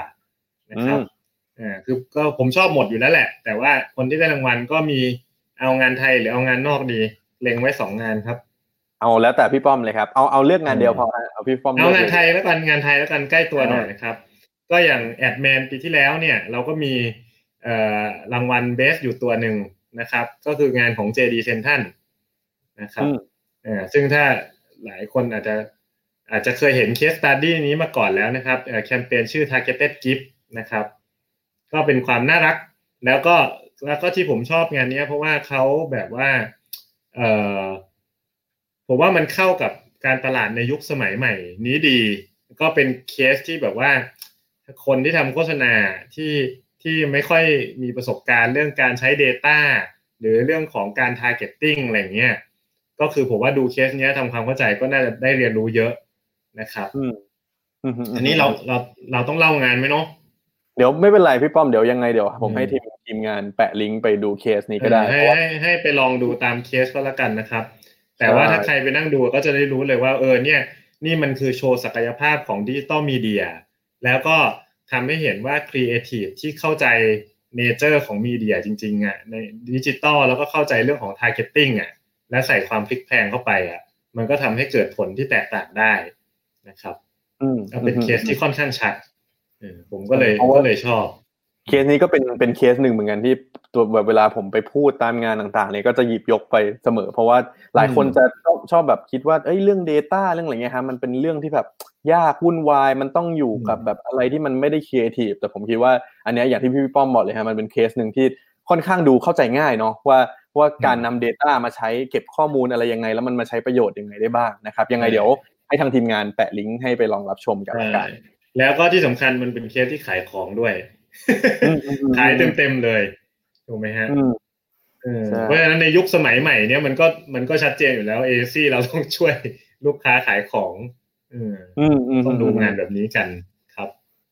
ได้ฮะ ก็จริง ๆ มีคำถามเข้ามาเหมือนกันนะครับ น่าสนใจหลายอัน ถ้าสมมติว่าตอนเนี้ย ใครสงสัยอะไรนะครับ ตอนนี้เราได้เกียรติอยู่กับพี่ป้อมนะครับ CEO จาก GroupM นะฮะ แล้วก็นายกสมาคมโฆษณาดิจิตอลเลยนะฮะ ใครสงสัยอะไรเกี่ยวกับเรื่องโฆษณาเรื่องการตลาดผมแนะนำให้สามารถถามตอนนี้ได้เลยนะครับแล้วเดี๋ยวอีกสักพักหนึ่งเดี๋ยวเรามามาให้พี่ป้อมตอบกันนะครับ ซึ่ง ย้ำอีกทีฮะวันนี้เรามีการแจกขนมด้วยนะครับ ถ้าใครมาพูดคุยกับเราในวันนี้นะฮะก็เดี๋ยวจะสุ่มแจกรางวัลง่าย ๆ กันไปเลยนะครับ มีการหนึ่งพี่ป้อมเมื่อกี้ผมลืมไปว่าพอเราคุยกันเกี่ยวกับในมุมของสมาคมอะครับพอในฐานะที่พี่ป้อมเป็นนายกสมาคมเนี่ยผมเลยอยากรู้เหมือนกันว่า จริง ๆ ปกติแล้วอะครับ สมาคมนอกจากที่มีทำทุน สมาคมมีทำอะไรบ้างแล้วในอนาคตจะมีแผนอะไรเพิ่มเติมไหมครับอ๋อได้ครับ ก็โปรเจกต์หลัก ๆ ของสมาคมเนี่ย คือมันคือจะต้องบอกสมาคมนี้ก็คือมีเพื่อส่งเสริมผลักดันวงการโฆษณาดิจิตอลในบ้านเรานะครับ ตอนที่ตั้งต้นมาเนี่ยเงินโฆษณาดิจิตอลในบ้านเราเนี่ย จากร้อยหนึ่งเราใช้กันอยู่ห้าสิบตังค์เท่านั้นเองนะครับเออตอนนี้ร้อยหนึ่งถ้า forecast ล่าสุดก็ประมาณยี่สิบสองเปอร์เซ็นต์นะครับเออก็โตไปเยอะมาก แต่ว่าถ้าดูค่าเฉลี่ยของโลกเนี่ยเรายังตามหลังอยู่เยอะเนาะค่าเฉลี่ยของโลกตอนนี้จะก้าวข้ามห้าสิบเปอร์เซ็นต์แล้วนะครับ เออโฆษณาดิจิตอลนี่จะเลยครึ่งแล้วนะทีนี้อย่างของเราเรายังตามหลังอยู่เราก็ต้องรีบวิ่งตามนะนั่นคือบทบาทสมาคมต้องต้องผลักดันให้เรื่องนี้เกิดขึ้นนะครับ คนไทยต้องใช้สื่อดิจิตอลให้เก่งนะฮะเพราะว่าเราใช้ไม่เก่งเนี่ยสินค้าต่างประเทศก็มาขายคนไทยก็ขายด้วยสื่อดิจิตอลนี่แหละนะฮะแล้วกลายเป็นว่าสินค้าไทยคนไทยทำขายคนไทยด้วยกันเองอะเราจะมาแพ้ตรง media ตรงนี้ไม่ได้กลายเป็นคนไทยไปซื้อของที่อื่นนะครับ และนี่ยังไม่รวมส่งออกอีก คือถ้าเราใช้เก่งเราต้องไปเจาะตลาดต่างประเทศเราก็ต้องใช้สื่อดิจิตอลอีกนะครับ ก็ก็ผลักดันตรงนี้เพราะฉะนั้นอย่างตอนแรกๆเนี่ย มาตรฐานไม่มีก็เราก็ทำโปรเจกต์แรกๆเลยก็ทำสำรวจยอดเงินโฆษณานะครับ เพื่อทำให้เห็นว่าเงินโฆษณาเนี่ยใช้จ่ายไปเท่าไหร่แล้ว แล้วก็จะได้รู้ว่าเราเนี่ยเดินหน้าหรือตามหลังต่างชาติอยู่ ซึ่งทำมาเข้าปีที่แปดก็ยังตามหลังอยู่นะฮะเพราะฉะนั้นยังยังต้องเดินหน้ายังต้องวิ่งต่ออีกนะครับอ่าแล้วก็ ก็อย่างถ้าใครเคยไปงานสัมมนาใหญ่ให้ความรู้ของเราก็คือ DAT Day นะครับ ทุกปีจัดเดือนสิงหา ก็จัดกันมาตั้งแต่ 500 คนจนล่าสุดประมาณ 3,000 คนนะครับ แต่ปีนี้เจอสถานการณ์เราไม่ได้จัดแล้วแหละ ปีนี้เราก็จะเปลี่ยนมาเป็นแบบเนี้ยแบบเป็นไลฟ์เป็น virtual seminar แต่แทนที่จะจัดก็จะจัดเป็นซอยย่อยๆ หลาย ๆ หลาย ๆ ครั้งตามหัวข้อกันไป นะครับ อย่างครั้งแรกจัดไปแล้วก็คือเรื่อง PDPA ก็เป็นประเด็นจัดปุ๊บก็โชคดีเลื่อนก็เลยดีเลยก็ทุกคนก็ถอนหายใจเออก็ก็ถือว่าก็ถือว่านั่นก็จะอีกอันหนึ่งแล้วก็อีกอันหนึ่งที่ที่เราทำมาสองปีก็คือ DAT score นะครับ เพราะว่าเราต้องให้เกิดมาตรฐานความรู้คนในวงการ เราก็เลยทำสอบจริงๆ พัฒนาความรู้อะมันคือถ้าไม่สอนมันก็ต้องวัดผล ทีนี้คนสอนในบ้านเราเนี่ยจริง ๆ ผมเชื่อว่าไม่ได้มีน้อย คนสอนในบ้านเราเนี่ยเยอะ แล้วก็ในแต่ละวันความรู้คนมีความรู้คนเก่งเนี่ยก็เพิ่มขึ้นเรื่อยๆ แต่ประเด็นคือเราจะให้ความรู้ไปในทางไหน ที่มันจะเกิดผลได้จริง แล้วก็ทำให้เกิดมาตรฐานของของความรู้ทีนี้ แทนที่เราทำหลักสูตรสอนเนี่ยเรามาทำสอบดีกว่าเราทำสอบเสร็จปุ๊บวัดผลแน่นอนใครที่เรียนมา เพราะว่าคนสอบก็เป็นคนในวงการมีความรู้นะฮะแล้วก็เอาข้อสอบที่สัมพันธ์กับงานจริงเนี่ยมาหมายถึงว่าชีวิตจริงที่เจออะไรเงี้ยเอาสิ่งที่ใช้ในวงการโฆษณาจริงเพราะฉะนั้นคนคนที่ทำข้อสอบได้ดีก็จะได้รู้ว่าเออตัวเองก็ถือว่ามีระดับความรู้ที่ดีแล้วนะฮะข้อสอบเองก็มีหลายหมวดคนทำก็ได้รู้ว่าเออตัวเองเก่งหมวดไหนอ่อนหมวดหมวดไหน หมวดไหนยังไม่เก่งก็ไปเรียนเพิ่ม คนที่ทำงานอยู่ในวงการมานาน คิดว่าตัวเองเก่งแล้วพอไปทำสอบได้คะแนนน้อยก็ต้องคิดใหม่ว่าแบบเอ้ยจริงๆหรือยังไม่เก่ง หรือมันมีอย่างนี้ด้วยคือคนเคยเก่ง เคยเก่งก็คือว่า แต่ก่อนเคยเก่ง แต่วิชามันเปลี่ยนตลอดไงเนี่ยคือความท้าทายของวงการโฆษณาดิจิตอลคือความรู้มันเปลี่ยนไปแล้ว ผมเองก็เป็นหนึ่งคนในนั้น คือเป็นคนเคยเก่ง ตอนนี้ก็ไม่เก่งแล้วนะ ว่าตามตรงถ้าพูดถึงวิชาที่แบบที่ต้องไปทำงานเนื้องานจริงอะ มันก็เราก็ตามไม่ทันแล้วไง เพราะว่ามันมันพัฒนาไปไกลเพราะฉะนั้นเนี่ยก็คือถ้าเกิดว่าคนที่มันจะเออใช่ คนที่จับงานอยู่ก็ต้องอัปเดตตัวเองอยู่เรื่อยๆนะครับนั่นคือก็คือโปรเจกต์สกอร์ก็หลักๆ ก็โปรเจกต์เราก็ประมาณเนี้ยแล้วก็ปีนี้ก็คือแนวทางสมาคมก็คือเรียกว่า ทำเรียกว่าคืนกำไรให้กับวงการโฆษณาดิจิตอลเราก็จะทำปีนี้เราจะเน้นไม่เน้นรายได้เลย เราจะเน้นทำทุกอย่างให้ทุกคนใช้ได้ฟรีเลย ในปีนี้นะครับ เพราะว่าเพราะว่ามันปีที่ที่ที่แบบเราต้องเดินหน้าต่อโดยไม่ต้องไม่ไม่ไม่ต้องกังวลเรื่องค่าใช้จ่ายกันครับอืมอืมอืมก็จะเห็นภาพนะฮะว่าสมาคมก็ทำอะไรหลายอย่างเหมือนกัน แล้วก็จริง ๆ ผมเองก็ คุกคีอยู่กับโปรเจกต์หลาย ๆ อันเหมือนกันนะฮะอย่างตัว DAT Day ก็ไปเกือบทุกปีนะครับ แล้วก็ตัวสกอร์เนี่ย ผมตอนนั้นออกมาปุ๊บผมไปทดสอบครั้งแรกเลยฮะคืออย่างที่พี่ป้อมบอกเลย อยากรู้เหมือนกันว่ามันจะเป็นยังไง ซึ่งผมไปก็คะแนนก็ไม่ได้เยอะอะไรละแล้วก็เลยรู้ตัวเลยว่าอุ้ยเรายังมีจุดอ่อนตรงไหนบ้างอะไรยังไงบ้าง ผมว่าถ้าคนทำงานสายเนี้ยครับก็ก็เป็นสิ่งหนึ่งที่ลองไปเหมือนวัดผลตัวเองดูประมาณหนึ่งก็ดีเหมือนกันนะครับโอเค เราคุยกันมาเกือบชั่วโมงแล้วครับพี่ป้อมเดี๋ยวผมให้เป็นช่วงนี้เป็น ช่วงตอบคาถามจากทางบ้านดีกว่านะฮะถ้าสมมติว่าตอนนี้ใครมีคำถามยังถามเข้ามากันได้นะครับคำถามแรกอันนี้ครับพี่ป้อมก็ถ้างบของลูกค้าลดลงนะครับแต่มูลค่าการจ้างงานเอเจนซี่โฆษณาหลังจากโควิด ไปนี้ฮะคิดว่าคาดการแล้วจะเพิ่มขึ้นไหมครับงบลูกค้าลดลงมูลค่าการจ้างงานหลังจากเอเจนซี่อืม ถ้าตอบแบบผิวเผินมันก็ต้องบอกว่าก็ต้องลดลงถูกไหมเพราะงบก็ลดลงถูกไหมฮะแต่ว่าแต่ว่าถ้าตอบแบบให้มันลึกกว่านั้นหน่อย ก็ต้องดูว่าเอเจนซี่เนี่ยจะให้บริการอะไรงบรวมเนี่ยลดอยู่แล้ว ยังไงก็ต้องลดเออก็อย่างผมว่าผมว่าเหมือนที่พี่ป้อมบอกเนาะว่ามันต้องหาทางปรับตัว ถ้าเอเจนซี่ไหนปรับตัวได้ก็แน่นอนว่าอาจจะได้งบเพิ่มขึ้นด้วยซ้ำใช่แล้วก็แล้วก็คนที่อ่าถ้าสมมุติว่าบอกว่า คนที่เรียกว่าอะไรพลิกวิกฤตให้เป็นโอกาส หรือเอเจนซี่ที่จะสวนกระแส บรรยากาศตลาดรวมลดลง แต่จะเอเจนซี่นั้นจะเติบโตอะมันก็หนีไม่พ้นต้องเป็นเอเจนซี่ที่ช่วยลูกค้าสร้างยอดขายได้อืมนะฮะเพราะลูกค้าเขาอยู่ในช่วงลำบากไงลูกค้าเขาธุรกิจเขากำลังกำลังประสบปัญหา ผมไม่ได้บอกทุกคนนะ แต่หลายคน แต่ถ้าเอเจนซี่ยื่นมือเข้าไปแล้วช่วยลูกค้าปรับได้ปรับตรงนี้ขึ้นมาได้ แน่นอนงบก็วิ่งตามกับอีกอันหนึ่งคือ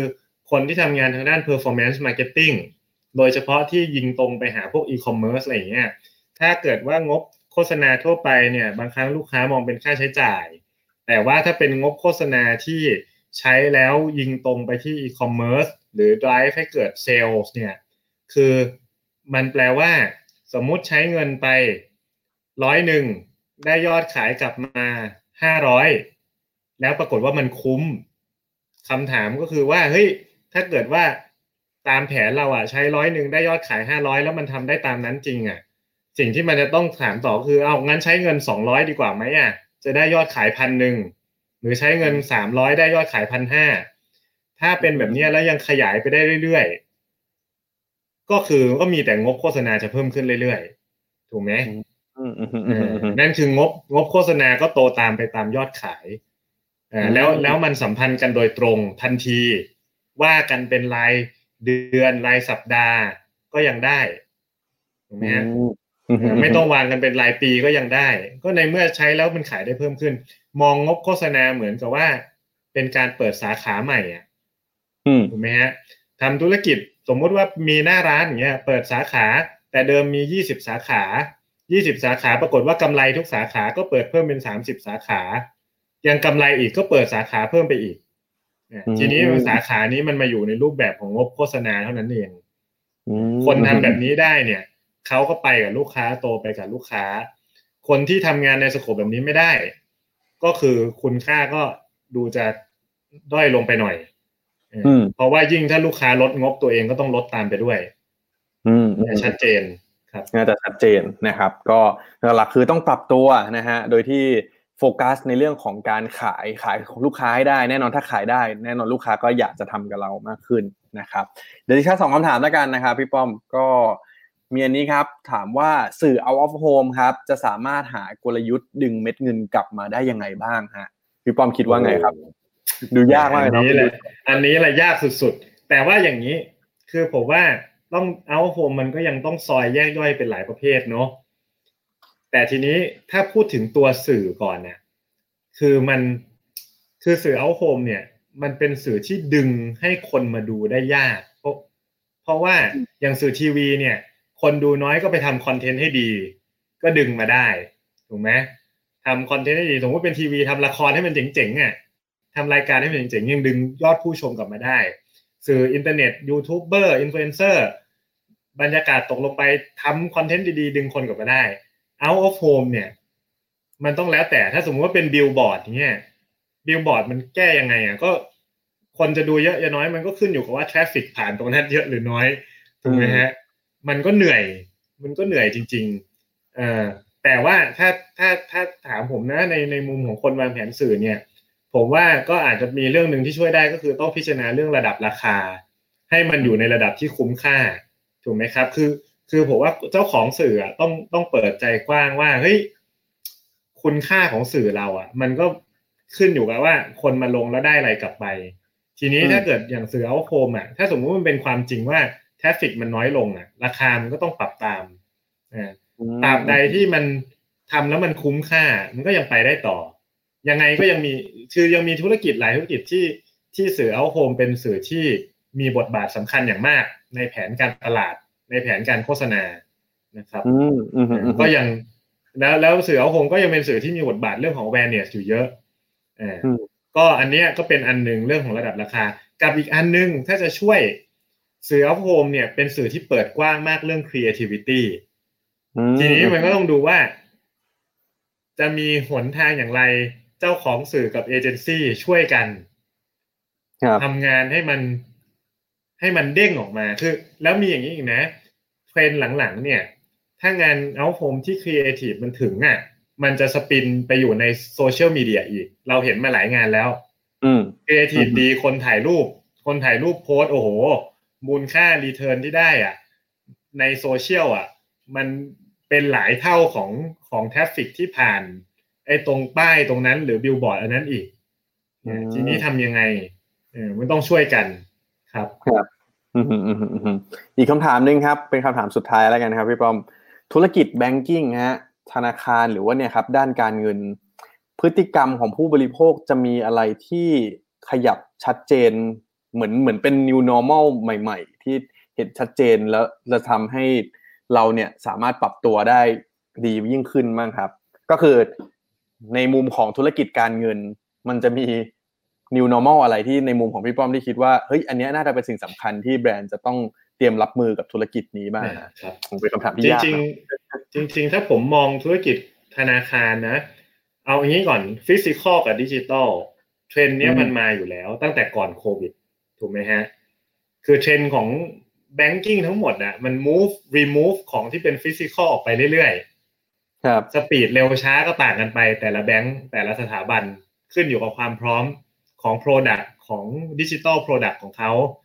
เอ่อของดิจิ t a ลเซอร์วิสที่เขามีให้ลูกค้าใช้ แต่มันเกิดขึ้นอยู่แล้ว แล้วมันวิ่งไปทางนี้อ่าโควิดมาก็ยิ่งเร่ง speed อีกอืมทีนี้มันก็กลายเป็นว่า หลังโควิดอะคนที่พร้อมอะ ก็ยิ่งได้ลูกค้าโกยลูกค้าไปอีก คนที่ไม่พร้อมก็ยิ่งเสียลูกค้าไปอีก อันนี้ชัดเจนอือ่ามทีนี้แต่ต่อมา มันก็มีอีกว่า เอ๊ะ แล้วแบงก์อะจะหารายได้จากไหน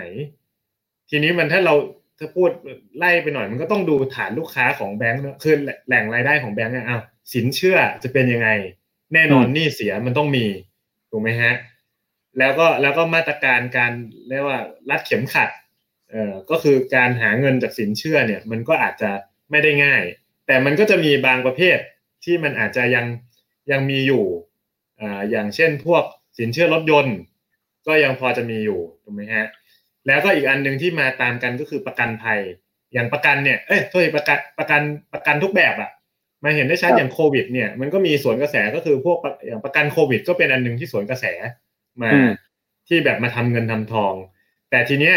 มันเลยกลายเป็นว่าคนทำธุรกิจธนาคารเนี่ยแต่จริงๆผมพูดไปอะมันก็เป็นสิ่งที่เขารู้อยู่แล้วนะ ก็คือว่าเขาก็ต้องใช้ Data ของลูกค้าเขาอะ แล้วก็มาขายของให้กับ ลูกค้าเขานี่แหละ ไม่ว่าจะเป็นลูกค้าที่เป็นแบบ B2C ก็คือขายกับลูกค้าที่เป็นคนทั่วไปนะครับลูกค้าบุคคลเออเขาก็ต้องทำอยู่แล้วก็ต้อง cross sell up sell กันไปในคนกลุ่มนี้ ซึ่งจะทำให้ได้ได้ผลมันต้องใช้ Data มาประกอบ แล้วก็แล้วก็จริงๆผมว่าธุรกิจธนาคารอะจริง ๆในระยะยาวอะเขาเขาน่าจะเน้นสื่อสาร direct มากกว่ามากกว่าที่จะมาใช้สื่อ ถูกไหมฮะอืมถ้าเกิดเขาพร้อม Data เขาพร้อมช่องทางเขามีอยู่แล้วไงเว้ยอย่างมือถืออย่างเงี้ยมันหยิบขึ้นมาแอปธนาคารเข้าทุกวันอยู่แล้ว ถามว่าจะทำไงที่จะ maximize เอ่อ return ให้ได้จากลูกค้าซึ่งเข้าแอปตัวเองทุกวันอย่างเงี้ยเออครับแต่ถ้าเป็นกลุ่มลูกค้าที่เป็นเอ่อพวก SME หรือเป็น corporation อย่างเงี้ยมันก็จะไปอีกแบบหนึ่ง SME มันก็ต้องถามว่าจะขาย service อื่นๆ ให้กับฐานลูกค้า SME ได้ไง มันก็หนีไม่พ้นมันต้องมี Data ประกอบอยู่นี่แหละอืมนะฮะอืมอืมเออือมแล้วก็โปรแกรมต่างๆ ที่แบงค์เราสังเกตอย่างกลุ่ม SME อะเขาทำมาเยอะทำ networking ทำ community ทำให้ SME มาเจอกันส่งเสริมให้ความรู้อะไรเงี้ยพวกเนี้ยมันมันมาพร้อมกับ Data ทั้งหมดเอออืมซึ่งถ้าแน่นอนแบงก์ก็ต้องจับจุดตรงนี้อยู่แล้ว แต่ครับแต่อันนี้อันนี้ผมเล่าให้เอ่อ ผู้ฟังฟังเนาะแต่ผมคิดว่าแบงก์เก่งๆทุกแบงก์อะเขาเป็นอยู่แล้วอืมเออเออผมผมว่านักการตลาดดิจิตอลของแบงก์อะ เก่งเลยแหละเออในยุคนี้นะฮะอืมได้ฮะก็วันนี้นะฮะผมคิดว่าเราได้ประโยชน์เยอะมากเลยนะครับ ที่พี่ป้อมมาแบ่งปันกันนะฮะทั้งในมุมของสถานการณ์ที่เกิดขึ้นนะครับ ว่าโลกเอเจนซี่เนี่ยเป็นยังไงบ้างนะครับ เห็นความเคลื่อนไหวเห็นแล้วว่า เอ๊ะเอเอเจนซี่คนที่อยู่ในวงการเนี่ยต้องปรับตัวยังไง รวมถึงตัวเราเองด้วยว่าทักษะที่เราต้องมีเพิ่มมากขึ้นเนี่ยเพื่อให้อยู่รอดต่อไปเนี่ยเป็นยังไงนะครับรวมถึงได้รู้จักเกี่ยวกับทุนเกี่ยวกับอะไรต่างๆ ของสมาคมโฆษณาดิจิตอลเพิ่มมากขึ้นด้วยนะฮะมีอีกอย่างหนึ่งละกันที่อยากให้รบกวนพี่ป้อมช่วยส่งท้ายในวันนี้นะครับในแง่ว่าเหมือนมีสไลด์หนึ่งนะฮะที่ผม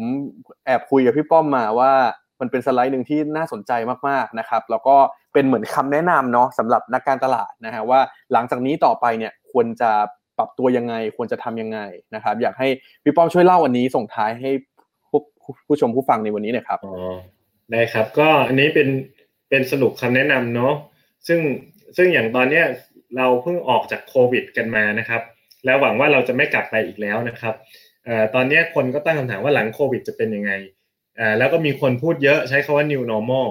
นะครับ ส่วนตัวผมเองอะผมผมพูดเรื่องนี้หลายรอบแล้วแหละว่า จริง ๆ แต่ธุแต่ละธุรกิจอะตอนนี้สิ่งที่ต้องดูคือสถานการณ์ที่ตัวเองเจออยู่เนี่ย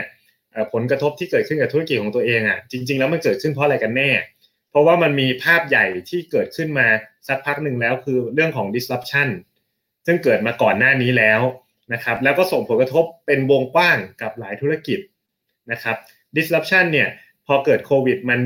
มันเหมือนเดิมแต่มันเร่งสปีดนะครับเออแล้วก็โควิดก็เป็นอีกอันหนึ่งเพราะระหว่างช่วงโควิด ก็มีหลายอย่างมีมาตรการหลายอย่างที่ทำให้ธุรกิจต้องปรับตัว New Normal ก็เป็นอีกเรื่องหนึ่งที่ว่าหลังโควิด แล้วพฤติกรรมคนเปลี่ยนไป เพราะฉะนั้นก็ต้องวางแผนกันใหม่ แล้วก็ยังมีอีกเรื่องหนึ่งคือเศรษฐกิจที่จะถดถอย เพราะว่ามีบางภาคธุรกิจที่ที่ไปไม่ไหวอ่าอ่า แล้วก็เม็ดเงินความมั่นใจของผู้บริโภคอะถดถอยไป ทีนี้แต่ละประเภทสินค้า แต่ประเภทธุรกิจอะได้รับผลกระทบของสี่อย่างนี้ไม่เท่ากัน ผมว่าต้องดูให้ออกว่าแบบของเราอะโดนอันไหนบ้าง แล้วก็จะได้ปรับตัวได้ถูก สิ่งที่ผมพูดตรงนี้เพราะว่าผมไม่อยากให้ทุกคนโฟกัสแต่เรื่องโควิดอย่างเดียว เพราะว่าโฟกัสโควิดอย่างเดียวอะจบโควิด แล้วอาจจะอาจจะเตรียมเฮอาจจะดีใจ แต่พอถึงเวลามันอาจจะไม่ได้เฮ หรือบางคนไปโฟกัส new normal อย่างเดียวอย่างเงี้ยแต่ว่าลืมคิดเรื่องว่าแบบเฮ้ยจริง ๆ คนมันไม่ได้มีตังค์และตังค์มันอาจจะน้อยลง หรือพฤติกรรมการซื้อความพร้อมในการซื้อมันอาจจะน้อยลงอย่างเงี้ยก็อาจจะปรับทิศทางไม่ถูกนะฮะแล้วก็ในในเรื่องของนักการตลาดอะคือผมไม่ต้องบอกทุกคนต้องใช้เงินให้คุ้มค่าอยู่แล้ว เพราะฉะนั้นตอนเนี้ยเอ่อเอ่อข้อแรกเรื่องของไปใช้เงินไปที่ performance กับ conversion น่ะกับเรื่องสุดท้ายที่ว่าต้อง drive short term อะ กับ balance long term อะผมว่าอันนี้ชัด คือ short term เนี่ย ปีนี้มันผมว่าคนเป็น CMO อะยังไงก็ต้อง deliver short term ให้ได้เอเจนซี่เองก็เหมือนกันต้อง deliver short term ให้ได้นะครับ long term ก็ก็ keep balance เอออันเนี้ยเราต้องทำทีนี้จะใช้เงินให้คุ้มค่ามันก็เนี่ยแหละต้องมาใช้ Data ให้เป็นประโยชน์ ต้องเซกเมนต์ลูกค้าเออผมเคยพูดไปบอกว่าเฮ้ยมันมีลูกค้าสมมุติผมบอกว่ามีลูกค้าสามกลุ่มถูกไหมฮะมีลูกค้าอยู่สามกลุ่ม ช่วงโควิดสามกลุ่มนี้ไม่มีใครซื้อเลย หยุดหยุดซื้อไป พอหลังโควิด พอทุกอย่างดีขึ้น ผมบอกว่าในสามกลุ่มนี้มันจะมีกลุ่มหนึ่งกลับมาซื้อคำถามคือเราจะรู้ไหมกลุ่มไหนจะกลับมาซื้อแล้วกลุ่มไหนไม่กลับมาซื้อแล้วอซึ่งถ้ารู้อะ ก็คือในแง่ของการใช้เงินน่ะ มันก็ต้องมันตีให้แตกแล้วมันก็กลายเป็นว่า จากที่ก่อนโควิด เราโฆษณาเข้าหาคนสามกลุ่ม หลังโควิด เราต้องหาโฆษณาหาคนแค่กลุ่มเดียว อย่างเงี้ย มันคือสิ่งที่แบรนด์ต้องต้องวางต้องรวมถึงเอซี่อะต้องช่วยกันหาให้เจอ แล้วก็แล้วก็ถึงจะใช้เงินได้คุ้มค่านะครับ ส่วนเรื่อง learning ก็มาคู่กันคือ อันนี้เป็นภาพ long term ด้วยเหมือนกันคือ ในเมื่อสิ่งนี้มันเกิดขึ้นแล้วอะทิศทางมันขยับไปที่ performance marketing ของไปขายที่ e-commerce อะการจะทำแบบนี้คนที่มี learning เยอะเนี่ยจะได้เปรียบ ผมผมชอบพูดเปรียบเทียบว่า คนที่ได้เปรียบอะก็คือเหมือนวิ่งนำหน้าไปแล้ว แล้วก็ถ้าคนที่อยู่ตามหลังอะ ถ้าไม่สปีดอะก็จะโดนทิ้งห่างไปเรื่อยๆ แล้วสุดท้ายอะคนที่ชนะก็คือคนที่วิ่งไปก่อนนะครับ เพราะฉะนั้นใครที่ตามหลังอยู่อะตอนนี้ก็ต้องลงทุนแล้วต้องรีบต้องรีบเข้ามาในรูปแบบการตลาดแบบนี้ต้องรีบทำงานในแบบนี้ถึงไม่เคยทำก็ต้องทำเพื่อเพื่อให้เกิดการเรียนรู้แล้วก็ไล่ให้ทันนะครับเอ่อ ส่วนเรื่อง Big Picture อันนี้ผมพูดถึงเอเจนซี่เป็นหลักเลยแหละว่า อย่างถ้าใครที่บทบาทอยู่แค่การทำเรื่องของการสื่อสารน่ะตอนนี้สิ่งที่มันเกิดขึ้นจะแก้ปัญหาธุรกิจให้ลูกค้าได้อะมันต้องมองภาพออกไปให้กว้างกว่านั้นอีกต้องไปมอง product ช่วยเขาเรื่อง product ยังไง ช่วย pricing ยังไง ช่วยเรื่อง distribution ยังไงอะไรเงี้ยจากที่แต่ก่อนเรามอง communication อย่างเดียว ตอนนี้คือการแก้โจทย์หรือแก้ปัญหาให้ลูกค้า มันต้องมองไปทุก ๆ อันเลย แล้วก็แล้วก็อันนี้ผม พูดถึงคนที่เป็น creative ด้วย คือ creative ที่ที่บางคนนะที่ creative แต่เดิมที่ตีกรอบเรื่องของ creativity อยู่แค่การสื่อสารน่ะตอนนี้ creativity มันต้องเลยไปถึงมิติอื่นๆ ซึ่งอันเนี้ยคนที่เป็น client service คนที่เป็น strategy ต้องช่วยด้วย ผมถามว่า creative มีส่วนยังไงในการกำหนดราคาสินค้าให้ลูกค้า creative มีส่วนยังไงในการที่ลูกค้าจะออกโปรดักต์ใหม่สินค้าใหม่เงี้ย creative มีส่วนยังไงในการที่ช่องทางจัดจำหน่ายของลูกค้าเปลี่ยนไป creative จะจะมีส่วนในการคิดช่วยลูกค้าได้ยังไงทำให้เขาเกิดความแตกต่าง มันไม่ใช่แตกต่างในแง่การสื่อสารแล้วแต่มันต้องเป็นแตกต่างในหลาย ๆ เรื่อง เนี่ยอย่างเงี้ยมันก็ทำให้คนโฆษณาต้องมองภาพกว้างให้ได้นะครับส่วนไอ้เรื่อง flexible เนี่ยผมหมายถึงว่าหลังจากนี้มันไม่มีใครรู้ว่าจะเกิดอะไรขึ้นบ้าง เพราะฉะนั้นก็ต้องเตรียมตัวที่จะ ปรับเปลี่ยนอันนี้ทั้งลูกค้าทั้งทางเอเจนซี่เลยแหละ คือเราต้องเตรียมแผนที่เรียกว่า แผนที่พร้อมจะปรับได้เออพูดยากกว่าทำเนอะแต่ว่าก็ก็ต้องแผนต้องเป็นแบบนั้นนะต้องมีแผน A แผน B อะไรอย่างเงี้ยต้องต้องให้มันยืดหยุ่นหน่อยนะครับ แล้วก็อันสุดท้ายที่พูดถึงดีมาเรื่อง craftsmanship ที่ลดลงเนี่ย อันนี้ก็บางท่านอาจจะถูกใจไม่ถูกใจแต่ผมว่ามันก็เป็นความจริงก็คือว่างานโฆษณาซึ่งเรา ซึ่งเราเน้นคราฟเนี่ยเน้นความโดดเด่น เน้นความละเอียดละเมียดในคราฟเนี่ยผมไม่ได้บอกว่าหายนะ มันยังอยู่ครับ แต่ว่าคนจะคนจะสนใจเรื่องเนี้ยคนจะมีจะมีคนที่สนใจเรื่องนี้มีกลุ่มเล็กลงเออเพราะฉะนั้นถ้าจะคราฟก็ต้องคราฟให้สุด แล้วก็ต้องบริการลูกค้าที่ที่ซื้อคราฟซึ่งอาจจะไม่ได้มีเยอะเหมือนแต่ก่อนก็ต้องต้องเจาะเข้าไปที่กลุ่มนั้นนะครับ แล้วก็จะมีลูกค้ากลุ่มหนึ่งที่หันไปหาความคุ้มค่า แล้วก็ปล่อยคราฟความคราฟก็จะปล่อยลงน้อยลง แล้วก็อีกอย่างหนึ่งคือไปโยงกับเรื่องนี่แหละ มันไม่รู้จะเกิดอะไรขึ้นบ้าง เพราะฉะนั้นบางทีทำงานคราฟเต็มที่แล้วสุดท้ายมันแบบมันเกิดปัจจัยมันเปลี่ยนนะมันมันก็ถ้าเกิดงานนั้นมันโดนยกอย่างเงี้ยมันก็มันก็เหนื่อย เพราะฉะนั้นคนก็คงน่าจะน่าจะต้องทำงานแบบที่ปรับไปปรับมาได้มากกว่านะครับ อันนี้ก็เลยต้อง ต้องเป็นเรื่องที่ผมว่าเอซีก็ต้องปรับตัวครับ อืมได้ฮะ ก็เป็นการปิดท้ายที่ได้ประโยชน์เต็มๆมาก ๆนะครับ วันนี้ก็ถือว่าได้เห็นนะฮะทั้งความรู้ต่างๆนะครับคำแนะนำดีๆนะครับ ซึ่งผมเชื่อว่าเพื่อนๆนะฮะที่อยู่ในวงการไม่ว่าจะเป็นคนเอเจนซี่หรือว่านักการตลาดนะฮะน่าจะได้ประโยชน์เต็มๆเลยนะครับ รวมถึงวันนี้เนี่ยผมเองก็ได้อะไรหลายอย่าง มากๆเลยด้วยนะครับวันนี้ขอบคุณพี่ป้อมมากครับ คิดว่าเดี๋ยวในอนาคตนะฮะถ้าสมมติว่ามีอะไรอัปเดตนะครับ เดี๋ยวคงได้มีโอกาสเรียนเชิญพี่ป้อมมาพูดคุยกันอีกแน่นอนนะครับ วันนี้ขอบคุณมากเลยครับครับผมขอบคุณครับ สวัสดีครับขอบคุณครับก็วันนี้นะฮะเป็นอีกหนึ่งวันที่ผมเชื่อว่าทุกคนเนาะน่าจะได้ความรู้นะครับ แล้วก็ไอเดียทำเห็นภาพแล้วว่า โลกของโฆษณาเนี่ยมันจะ มีแนวโน้มเปลี่ยนไปทางไหนนะครับ ดังนั้นก็อยากให้ทุกคนนะฮะปรับตัวนะครับ ถ้าคุณเป็นนักโฆษณาคุณเป็นเอเจนซี่คุณรู้แล้วครับ ว่าหลังจากนี้เนี่ย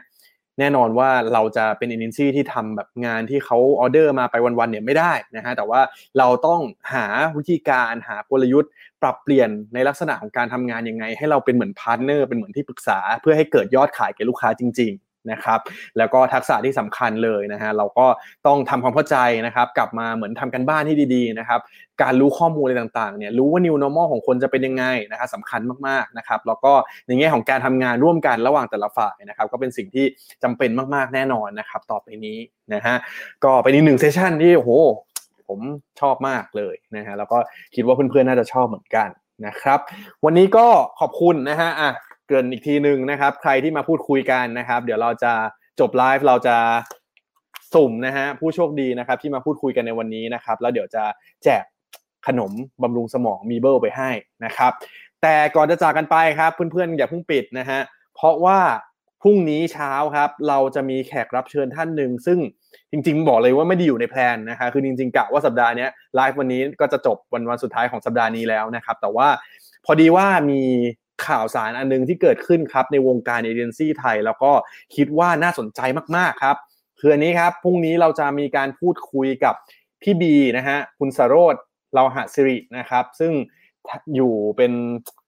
Chief Marketing Officer นะครับของ Rabbit Digital Group นะครับโดยที่ถ้าใครติดตามข่าวสารนะฮะล่าสุดนี้เลยนะครับเขาได้มีการประกาศออกมาครับว่าทาง Rabbit Digital Group เนี่ยมี solution ใหม่ครับ ชื่อว่า Rabbit Express นะฮะ จะเป็น solution ที่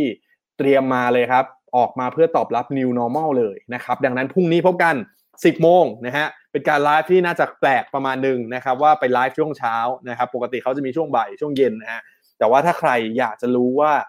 ตัวอย่างหนึ่งโซลูชันหนึ่งที่เป็นการปรับตัวของโลกเอเจนซี่จะเป็นยังไง พรุ่งนี้ 10 โมงเจอกันครับ วันนี้ก็ขอบคุณทุกคนมาก ๆ นะครับ ที่ติดตามรับชมนะฮะ แล้วก็ติดตามคอมเมนต์พูดคุยกันนะครับสำหรับใครที่